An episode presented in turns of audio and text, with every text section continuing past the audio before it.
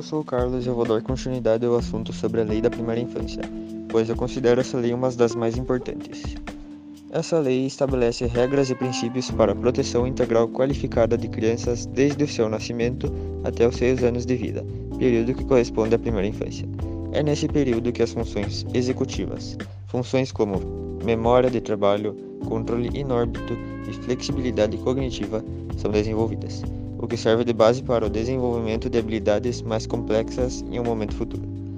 Garantir certos direitos, tais como o cuidado da saúde, a educação, a convivência familiar e comunitária, a assistência social à família da criança, a cultura, o espaço e o meio ambiente. A lei também deve garantir coisas como proteção contra toda forma de violência, a prevenção de acidentes e medidas que evitem exposição precoce à comunicação mercadológica.